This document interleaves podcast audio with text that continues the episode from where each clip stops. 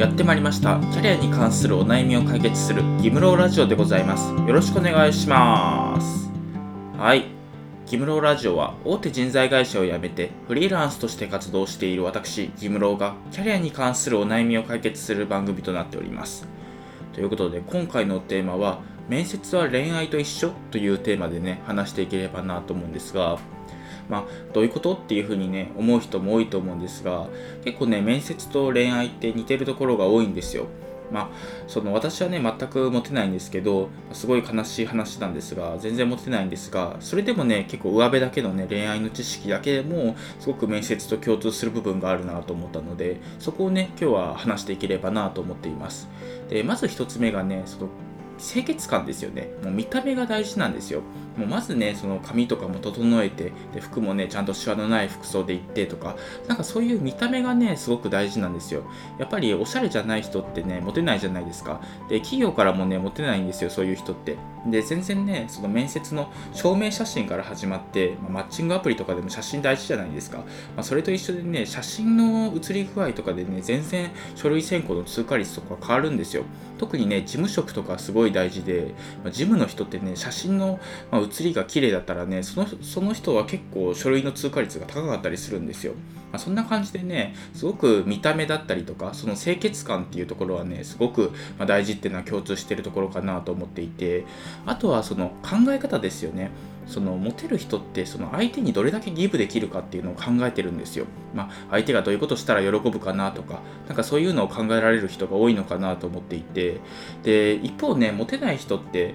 まあ、面接とかでもそうなんですけど、自分のことばっかり話すんですよ。で自分のね、希望ばっかり言って、で、相手、まあ、面接で言うと企業ですね。企業がどういう人が好きかなとか、どういうことをしたら喜ぶかなっていうのを考えてないんですよ。まあ、もちろんね転職ってすごくね自分の人生に関わるものなので自分がこういう人生を歩みたいですとかこういうふうに働きたいですっていうのがね先行しちゃうんですけどただそれだとねなかなか内定が取れないっていうところがあってやっぱりね相手が何をしたら喜ぶかどういうスキルを求めてるのかっていうのがねしっかりね視点として持ててる人はねやっぱり内定が取りやすいのかなっていうふうに思っています。あとはその基本的なことなんですけどやっぱり話が合いそうかっていうのはね結構大事かなと思っていてその面接の中で一緒に働いてもねきっとこの人は辞めなさそうだなとか組織の感じに馴染みそうだなみたいななんかそういう人がねやっぱり好きなんですよ。あんまりねスキルがそこまで合ってなくてもこの人だったらねうちの組織で頑張ってくれそうだなみたいな長く働いてくれそうだなしっかり成長できそうだなみたいな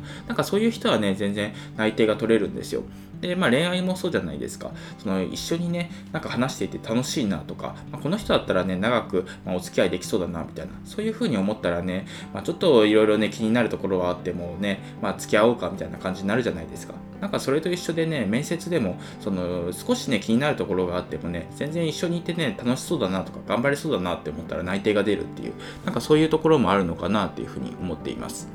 で、あとはね、その、駆け引きとかもあるんですよ。まあ、恋愛とかでも結構あるじゃないですか。すごいいい感じになってる異性がいて。でこの人とね付き合えるかなみたいなそういう風になってる時に、まあ、そのライバルというか恋敵みたいなのがいて。でその人ともねいい感じになってるっていうのを見たらねなんか燃え上がるものがあるじゃないですか。まあ人によると思うんですけど、まあ、そういうのがあるんですよ。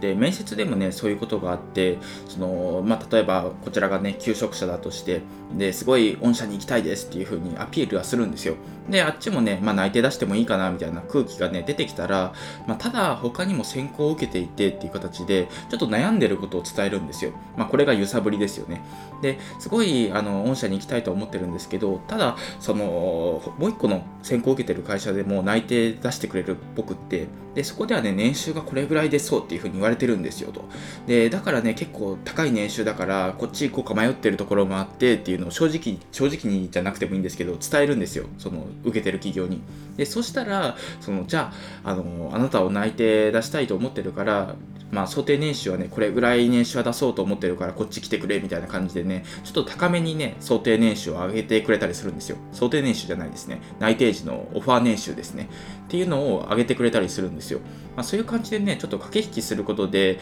まあ、結構、まあ、条件を良くしてくれたりとか、あとはその、まあ、内定をね、出そうか出すまいか悩んでる時に、まあ、ちょっとね、こちら側が、まあ、駆け引きをすることで内定を出してくれるとか、なんかそのあたりもね、恋愛に似てるところなのかなっていうふうに思ってたりしてます。あとはま最後にま極めつけというか、まあ、振られることもあるんですよ。そのお見送りになっちゃいましたみたいな、そういうこともね、結構面接をしてるとあると思うんですけど、ただ、まあ、これもね、その、まあ、恋愛と一緒で、全然ね、振られたからといってね、全然星の数ほどね、相手はいるので、まあ、どんどんどんね、そのいい会社を探していくっていう、そういう努力をね、していけばね、絶対もっといい会社が見つかるっていう、まあ、そういうね、まあ、共通点もあるのかなっていうふうに思っています。まあ、そんな感じでね、今回は以上なんですけど、面接は恋愛と一緒っていうテーマで話してきて、で、結構ね、こういうコミュニケーションをする上でね、その駆け引きとか、まあ、コミュニケーションを取る上でのね、その大事なポイントっていうのは共通する部分があるのかなと思うので、ぜひね、まあ、いろんなものに置き換えてね、考えてみると面白いものもあるのかなと思うので、